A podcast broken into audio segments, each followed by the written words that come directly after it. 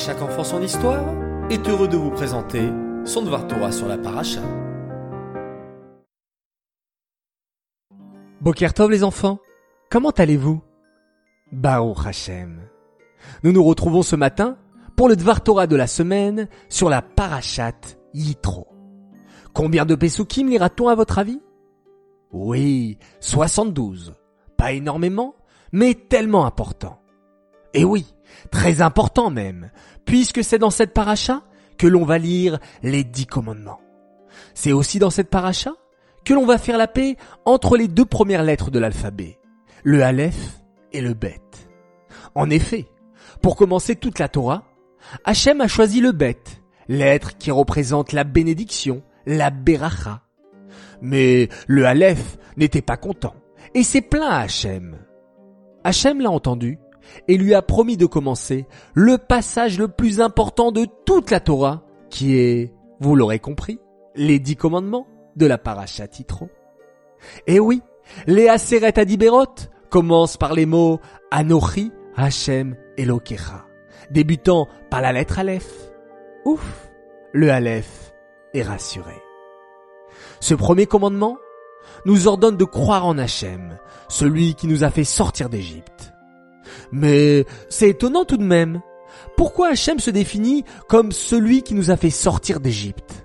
Il aurait été plus juste de présenter Hachem comme celui qui a créé le ciel et la terre. Eh bien non.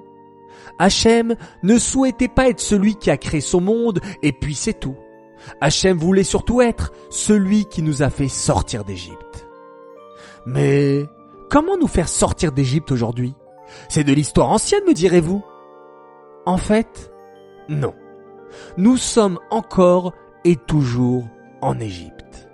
L'Égypte, Mitzraïm, peut se lire aussi Metzarim, qui veut dire l'étroitesse. Chaque fois que nous sommes face à un obstacle, nous sommes en Égypte. Hachem veut donc que l'on croit en lui et ainsi il nous sortira de l'étroitesse. Ce premier commandement est donc éternel, mais aussi un cadeau d'Hachem envers nous. Il nous donne la certitude qu'à chaque fois que nous traversons une période délicate dans notre vie, si on se tourne vers lui avec une confiance absolue, il nous fera sortir de cette épreuve. Waouh C'est un message extraordinaire. Alors, allons tous à la synagogue ce Shabbat pour l'écouter à nouveau et le revivre intensément.